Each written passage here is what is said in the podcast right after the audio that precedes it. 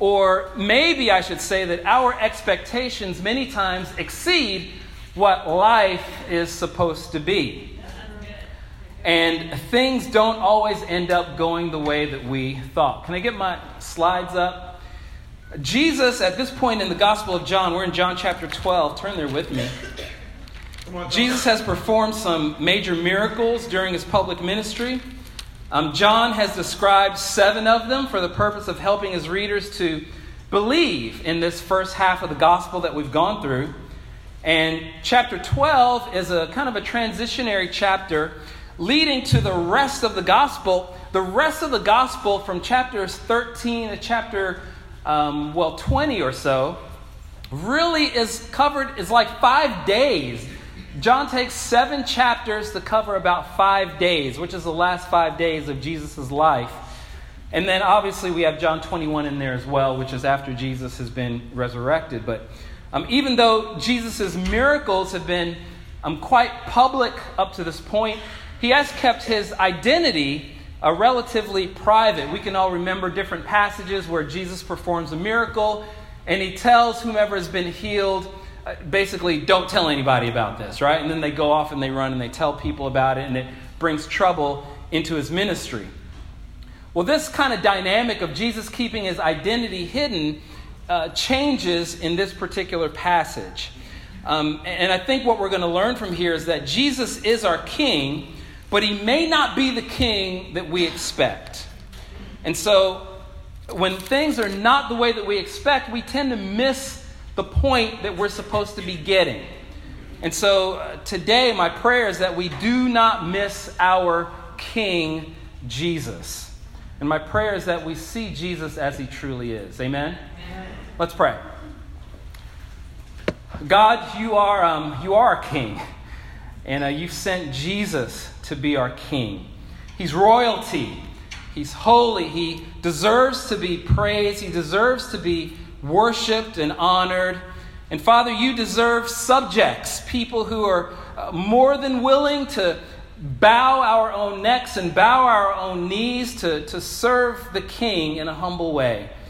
Help us to know our places, but most importantly, help us to know Jesus' place as King in our life. And even though we may be disappointed, uh, distracted, or confused by life not meeting the expectations that we have, God, uh, we just pray this morning, Father, that we would not miss Jesus in the process. Please open our eyes. Your servants are listening at this point, Father, and let us hear from your word. We pray in Jesus' name. Amen. Amen. John chapter 12,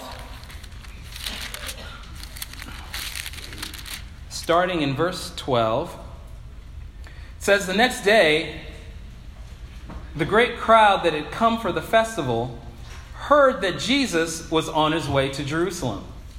They took palm branches and went out to meet him, shouting, Hosanna! Blessed is he who comes in the name of the Lord. Blessed is the King of Israel.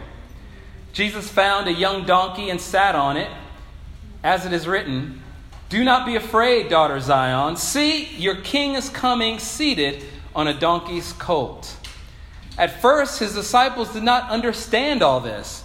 Only after Jesus was glorified did they realize that these things had been written about him and that these things had been done to him.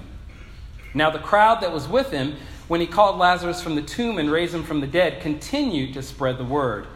Many people, because they had heard that he had performed this sign, went out to meet him. So the Pharisees said to one another, See, this is getting us nowhere. Look how the whole world has gone after him. Just two points this morning. Uh, the first is a different kind of king. A different kind of king. Again, Jesus, up to this point, had really kept his identity hidden. In John chapter 7, if you remember, before he went to the Festival of Tabernacles, uh, Jesus' brothers were basically kind of, kind of uh, getting on him and saying, Listen, if you want to be this great public figure, why don't you go down to the festival? Why don't you show yourself to the world? Why don't you make things really obvious, really plain, really public, and get all the followers that you need? And Jesus, in essence, said, My time is not yet. And in verse 6, it says, My time is not yet here. For you, any time will do. And in verse 8, my time is not yet fully come. And so Jesus was fully in control of his ministry, fully in control of when and how he would reveal himself to the world publicly. And so he chooses to do this with the triumphal entry. As Jesus and his disciples leave Bethany and they make their way to Jerusalem for Passover, um, Jesus sends out two of his disciples to get a young donkey that he would eventually ride upon. And so, what Jesus is doing has been calculated, it's been premeditated. He's doing it on purpose. John's gospel doesn't, re- doesn't record all the different details. You find that in Matthew, you find that in, in Luke and in Mark. Um, but and it, from reading John, it just seems like, oh, this just kind of happened spontaneously. But Jesus actually planned this moment out so that he could be revealed to the world in this particular way.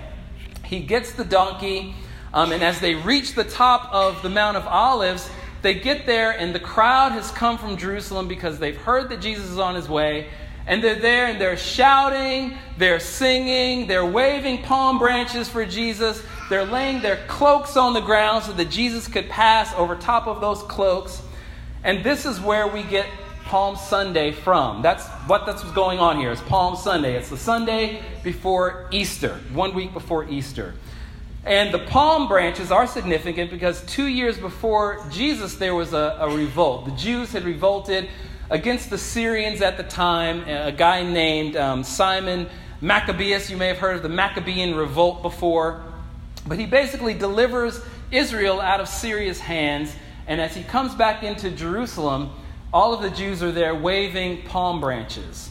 And so uh, the Jews here see Jesus as the next deliverer, the next conqueror, the next one that would uh, liberate them from the hands of the Romans. And so they go out there waving palm branches in the exact same way that they had done 200 years before. Now, this, believe it or not, becomes kind of a threat to the Roman government because uh, palm branches at the time meant insurrection.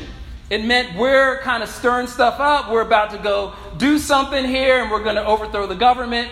And so that's what those palm branches would have done. They were actually placing themselves in danger by the Romans by waving those palm branches at the time. So, even though uh, these guys worshiped Jesus in this way, they worshiped him as a king, um, that isn't necessarily what they got in Jesus Christ. They were looking for someone to free them and to take care of them in this life, temporally, physically, here and now. But what they got instead was a suffering servant who was going to release them from the tyranny of sin in the next life. And many times, life really does not turn out the way that we expect. We sing the song, you know, troubles come my way. Jesus, He will fix it, right? We sing that song and we expect Jesus to fix it, but we forget the rest of the verse that says, after a while. Right? After a while, Jesus will fix it. It's very open ended when that's going to happen. And so we want Jesus to heal us of our earthly troubles in the same way that these Jews, when they worshiped Jesus with the palm branches, did.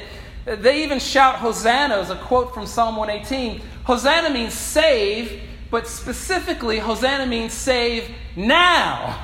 Not save later, save now.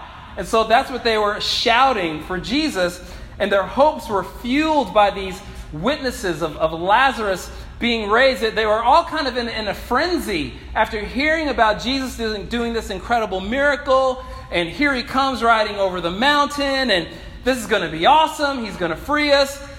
They figured if he can raise Lazarus, then just imagine what he can do for our nation. Unfortunately, just five days later, Jesus goes to the cross on Good Friday. And their hopes are dashed. Imagine you're hoping, praying, expecting, right, for this great deliverer so that you don't live under the hand of the Romans anymore. And as this deliverer comes on into Jerusalem over, the per- over a period of the next three, four, five days, you see this man being persecuted. Eventually, he's whipped, he's flogged, tortured in a sense, and dies on a cross. And so their hopes were dashed. Their dreams were crushed. The same kind of letdown feeling that you feel when you go to that hyped up movie and it's not as good as you thought it was going to be. When you go through the Popeyes drive through and the chicken sandwich isn't as good as you thought it was going to be. That letdown, right, is what they experienced and it's what they felt. If we follow Jesus only for what he can give us in this life, we are setting ourselves up for major disappointment and we're setting our faith up to be shaken to the core. These same guys who are shouting Hosanna on Sunday are shouting Crucify Him on Friday. Because their hopes have been dashed, because their expectations have not been met of Jesus Christ. I've talked with the brothers about the challenges that I've been going through for the last couple of years now. And uh, I haven't really talked much openly with the church. I've, I've mentioned in passing um, phrases the term midlife crisis. I wasn't supposed to say that. I told Leslie this morning, I said, I'm not going to say that phrase, honey, but. But I feel like, now listen, my life is not bad. My life is great. God has blessed my life, okay? But I think for me, I, you've heard of unrelenting standards before, right? my expectations, I think, for my life are just so high and at times just so um, out of whack that I can feel a sense of letdown from not getting the things that I want. I, I always thought, you know, that I would always feel God's presence in my life, that I would always um, emotionally feel connected to God, like He's constantly right there with me. I've realized over the last 20 four, five, some odd years as being a Christian that I don't always feel that. There's times when I feel distant from God, when I feel like, where are you? Where did you go? You were just there yesterday, and now you're not there anymore. Uh, there's times when I, I, I, have always thought that I always want to see something amazing happening. Like every single day, I expect to see something great. Th- that doesn't happen, or at least not in my life. And I've experienced letdown from that. I always had the thoughts that, hey, I mean, 20, what, 20, 24 years, the world should be evangelized by now, right? That's what I'd always expected. Like, I mean, this can't be that hard. One disciple tells another, tells another, tells another. Eight billion people, that's going to be done lickety split. That doesn't happen quite like that. Um, people have their own free will, and some many people choose to not respond to the gospel. You know, and, and, Leslie and I, we have a great relationship, fantastic marriage, fantastic family, but it's not perfect. It's not perfect. And there's areas there where I feel like, again, not because of Leslie, not because of Brooke or Anthony, but just because of my own unrelenting standards, where I feel like expectations have not been met. And so I feel a lot of these things and have been feeling a lot of these things for a couple of years now. This year has been a whole lot better. I mean, I feel like, you know, the, I see the light at the end of the tunnel. That light is getting closer and closer, and it's not a train. It's a, it's a good thing, right? It's, it's a good thing that's happening. But life doesn't always turn out the way that you expect it to. And so, I think we all have to consider that. Consider these Jews who expected one thing of Jesus, but got something else uh, because of their letdown, they turned on Jesus. Yeah. And not only did they turn on him, they turned away from him.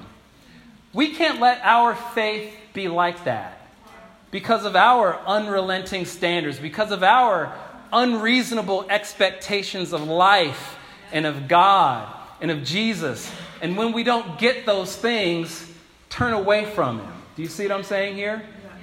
We can't be that way. Think about the things that you want or have wanted Jesus to do for you in this life. And then consider, but what if you get seriously ill? How does that or could that change what you're expecting Jesus to do? What if you lose your job? What if you've lost your job?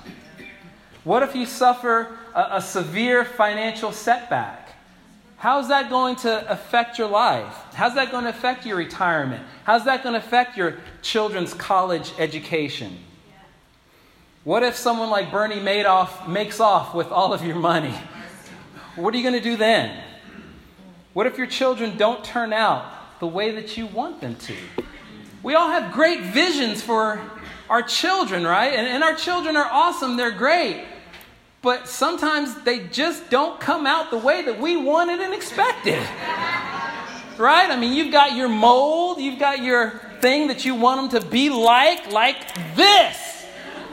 And sometimes they, they're like that. And not to say that that is a bad thing, sometimes that is just simply different. What if your children turn against you? What if you never have children or grandchildren? What if you don't get married? What if your marriage does not turn out to be this ideal storybook romance that you envisioned it at one time to be? We got to think about those things. And we got to realize that our, our hopes cannot be in this life. Our hopes cannot be in what Jesus is going to do for us today or before I die. Our hope has to be in the next life. And amen, I pray that all of us get all the stuff that we want from Jesus. But if we do not get it, we can't turn our backs on Jesus. And we can't experience, well, we, okay, I'll give you the freedom to experience some letdown, but you can't experience so much letdown that you turn from Him. Do you see what I'm saying? Yeah. Life doesn't always turn out the way that we expect it. That's what this crowd had to deal with a different kind of king. A king that gave to them in a different way, a king that served them in a different way than they expected. They had to go through crushed dreams, dashed hopes, no deliverance from the Romans, we can experience the same thing, but we've got to see Jesus from the right perspective. Amen? Point number two don't miss your king. Don't miss your king. Again, verse 14 Jesus found a young donkey and sat on it. As it is written, Do not be afraid, daughter Zion. See, your king is coming, seated on a donkey's colt. At first, his disciples did not understand all this. Only after Jesus was glorified did they realize that these things had been written about him and that these things had been done to him. And so these things, uh, things didn't turn out the way that the 12 expected them to be either. They'd been with Jesus for three years now. Jesus hadn't done anything up to this point to purposely popularize himself in front of the Jewish people. And so, as they're heading up the Mount of Olives on their way to Jerusalem, they didn't expect a crowd of people there with palm branches and laying down cloaks and singing Hosanna and everything else. They were trying to get into Jerusalem incognito. Remember, Jesus was, had a death wish out on him. They wanted to kill Jesus. The disciples barely wanted to go back to Jerusalem because they thought they were going to die with Jesus. And so, as they get there and there's all of this fanfare, they didn't understand it. They didn't get it. Why are we going into Jerusalem with all this fanfare, with all this publicity? Don't we need to stay low key? It's probably what they thought. Why is he riding the donkey that we just got for him into Jerusalem? And we thought this was Rabbi Jesus. Why is everybody treating him all of a sudden like a king? And so the disciples missed their king until Jesus was glorified, probably on the road to Emmaus when Jesus broke open the scriptures and started to kind of break down everything to them. But they didn't realize these things. They didn't realize that Jesus was fulfilling Psalm 118. Psalm 118, a, a portion of it says in verse 17, I will not die, but live. This is direct reference to Jesus. And will proclaim what the Lord has done. The Lord has chastened me severely, but he has not given me over to death.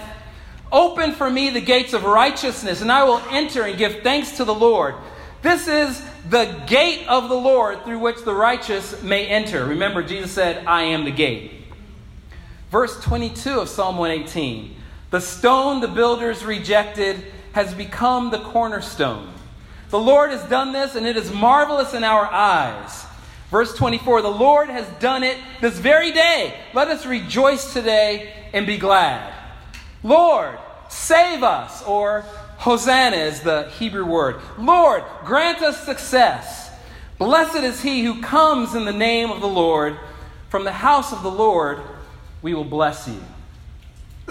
When he sat on the donkey, they didn't realize that Jesus was fulfilling Zechariah chapter 9. Rejoice greatly, daughter Zion. Shout, daughter Jerusalem. See, your king comes to you righteous and victorious, lowly and riding on a donkey, on a colt, the foal of a donkey. I will take away the chariots from Ephraim and the war horses from Jerusalem, and the battle bow will be broken. He will proclaim peace to the nations. His rule will extend from sea to sea and from the river to the ends of the earth. Jesus didn't come as a uh, war fighting king, Jesus came as a peace loving king. A stallion is a symbol for war, right? Shield, sword, armor. He could have gotten to the mount of the top of Mount Olives and you know been on his horse and you know had all of his guys come kind of lining up on top of Mount Olives like we're ready to run over this place. He could have could have done that, but he didn't. He came on a donkey. A donkey was a symbol of peace. When kings went into cities to broker peace agreements, they came in on donkeys to show that they were harmless, to show that they were no threat to the public of that city. The thing about the 12, they misjudged it just like the crowd misjudged it. The crowd misjudged it in a um, negative way, I guess. It, it wasn't as good as they expected. The disciples misjudged it in the opposite way. It was actually better than they expected. They saw and they thought Jesus, again, Rabbi Jesus, we've been hanging out with him for three years. I'm not expecting all this fanfare. And they didn't realize that Jesus was the king. And so things, at times when things are not as the way that we expect them, sometimes things can be worse than we expect them to be. But sometimes things can be better than the way that we expect them to be. And sometimes, I don't know if you're like me, when things are better than I expect them to be, my little thing, a little thing kind of clicks off in my mind like, ah, I'm not going to believe that. Did any of you guys get that Virginia taxation check in the mail? Your $110, right, in the mail? The, the brothers talked, somebody talked to me about that the other morning. It was, it was Mike Powers or somebody, or, or Carl, one of the two, talked about the Virginia check, right? I got home and I'm thinking, ooh, we got us a Virginia check. This is going to be great. But the first thing in my mind was, but mine is not going to be $110. Because that's just too good to be true. Now we opened it, we got $220, right? It was better than I expected. It was like an awesome thing. But when things are better than you expect, many times you can think, it's too good to be true. And I'm not going to believe this. I'm not going to invest myself into this. I'm not going to give my heart to this thing because it's just too good. And I'm here to tell you this morning as good as you think God is, He's way better than that. And many times I soothe myself in my quiet times. And I'll just do a little mental exercise and I'll just try to imagine like, how good could God really, really be? Like, how much could He really, really love me? He's given me Jesus. Romans says, How will He not also graciously give us all things? I read that for me, I think, Nah, that ain't true. But then I think, Wait a minute, let me just think about it. He's given me Jesus. Jesus is like the king of the entire universe. Jesus is worth more than the universe. That means God is willing to give me the universe. Whoo, the universe? Is God really that good? What if there's other universes? Would he give me five universes? I mean, I just kind of work through all this stuff in my mind until I kind of get to the point of where I feel like I just can't even imagine God being any better than that. And then I stop and I pause and I say, Tony, he's much better than that. He's way better than that. And I just kind of sit back and I just let my mind be blown. It's like, when we don't capture the good things, we, we miss things. Just like the, the, the 12 did. They, they, they missed it. Jesus was, was like there in their presence. They should have been rejoicing too. They should have been like, This is the King. Like, oh my goodness, this is so incredible. Savoring the moment, relishing it. Have you ever heard of the term being a Christian hedonist before? No. One hand went up. it's two hands went up. It's the simple thought of it's okay to bask in the glory and the richness and the goodness and the love of God. It's okay. I mean, think of it as like lotion, just kind of putting it all on your body, all on your face, like as much as you want. Good lotion, as much as you want. you want that cheap dollar store lotion. That stuff just kind of soaks right into your skin. You need some stuff that sticks around a little bit. But anyway, we have to savor our relationship. That's the, what I'm trying to say. We have to savor our relationships with God and not miss our King because He's better than we expect.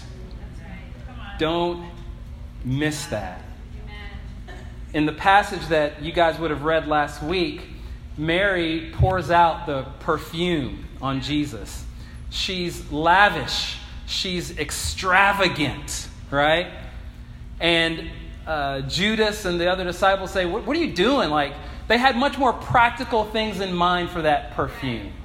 This money could have been given to the poor, and it could have fed all these different people because that was a year's wages.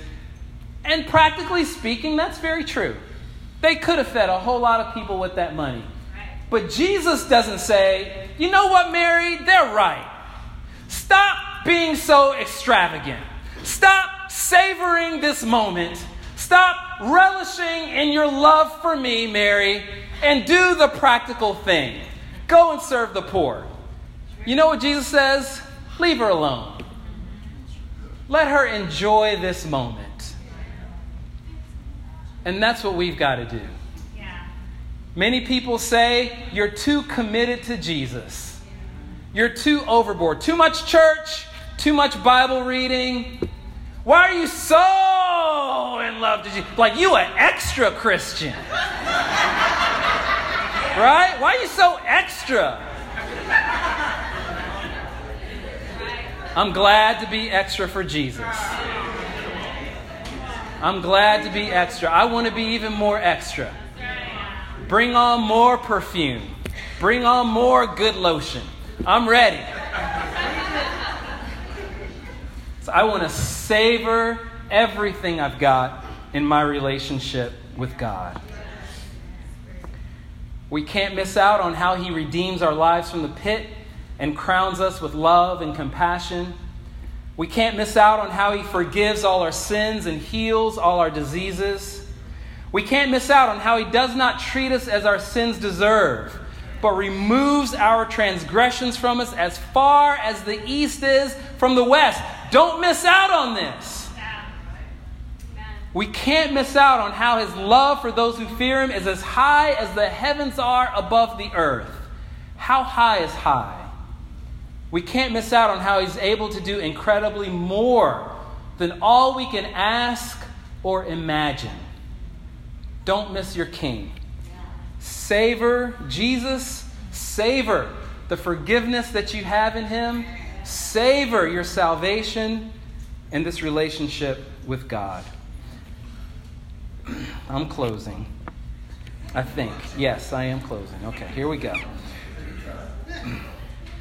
Now, lastly, verse 19, it says So the Pharisees said to one another, See, this is getting us nowhere. Look how the whole world has gone after him. Things didn't turn out the way that the Pharisees expected either, right? They thought that their death wish on Jesus was just going to throw a great big wet blanket on all the party, all the festivities, right? No one would be happy. But they're out there, they're full of excitement, they're waving their palm branches, screaming Hosanna. And in other passages in the Gospels, the Pharisees tell Jesus, Rabbi, rebuke your disciples. And what does Jesus say? If I tell them to be quiet, even the stones will cry out, right? Ain't no rock to stand in my place. That's what the disciples would have said. They kept right on praising Jesus with no inhibitions. No inhibitions. Put up my last slide for me, please. So, this week in our campaign, we have a weekly focus. And this week's focus is to get rid of your inhibitions to make Jesus known everywhere and invite more people than ever before, invite more people than ever before to next week's Bring Your Neighbor Day service. This is a great opportunity for us to let our love for God overflow. Uh, let it pour out into the streets. Let it pour out into our workplaces and our neighborhoods. Let it pour out into our family relationships. And let people know how good God is and to let them know that He's even better than that. Amen? Things are not always as you would expect. Jesus is our King, but he may not be the King that you think. He's a different kind of King. And instead of a warrior king who delivers from the problems of this, of this life, Jesus is the peaceful king who delivers from our most troubling spiritual problem, which is sin. And so don't follow him for what you want him to do for you in this life you're setting yourself up for major disappointment. Follow him for who he is the Messiah, the King. And follow him for what you can do for him, how you can serve him, and you'll always be satisfied. Wow. Don't miss your King because he's better than you expected. Relish and delight in God and his goodness and appreciate what you have in Jesus. And this week, let's tell the world look, your king is coming. Amen.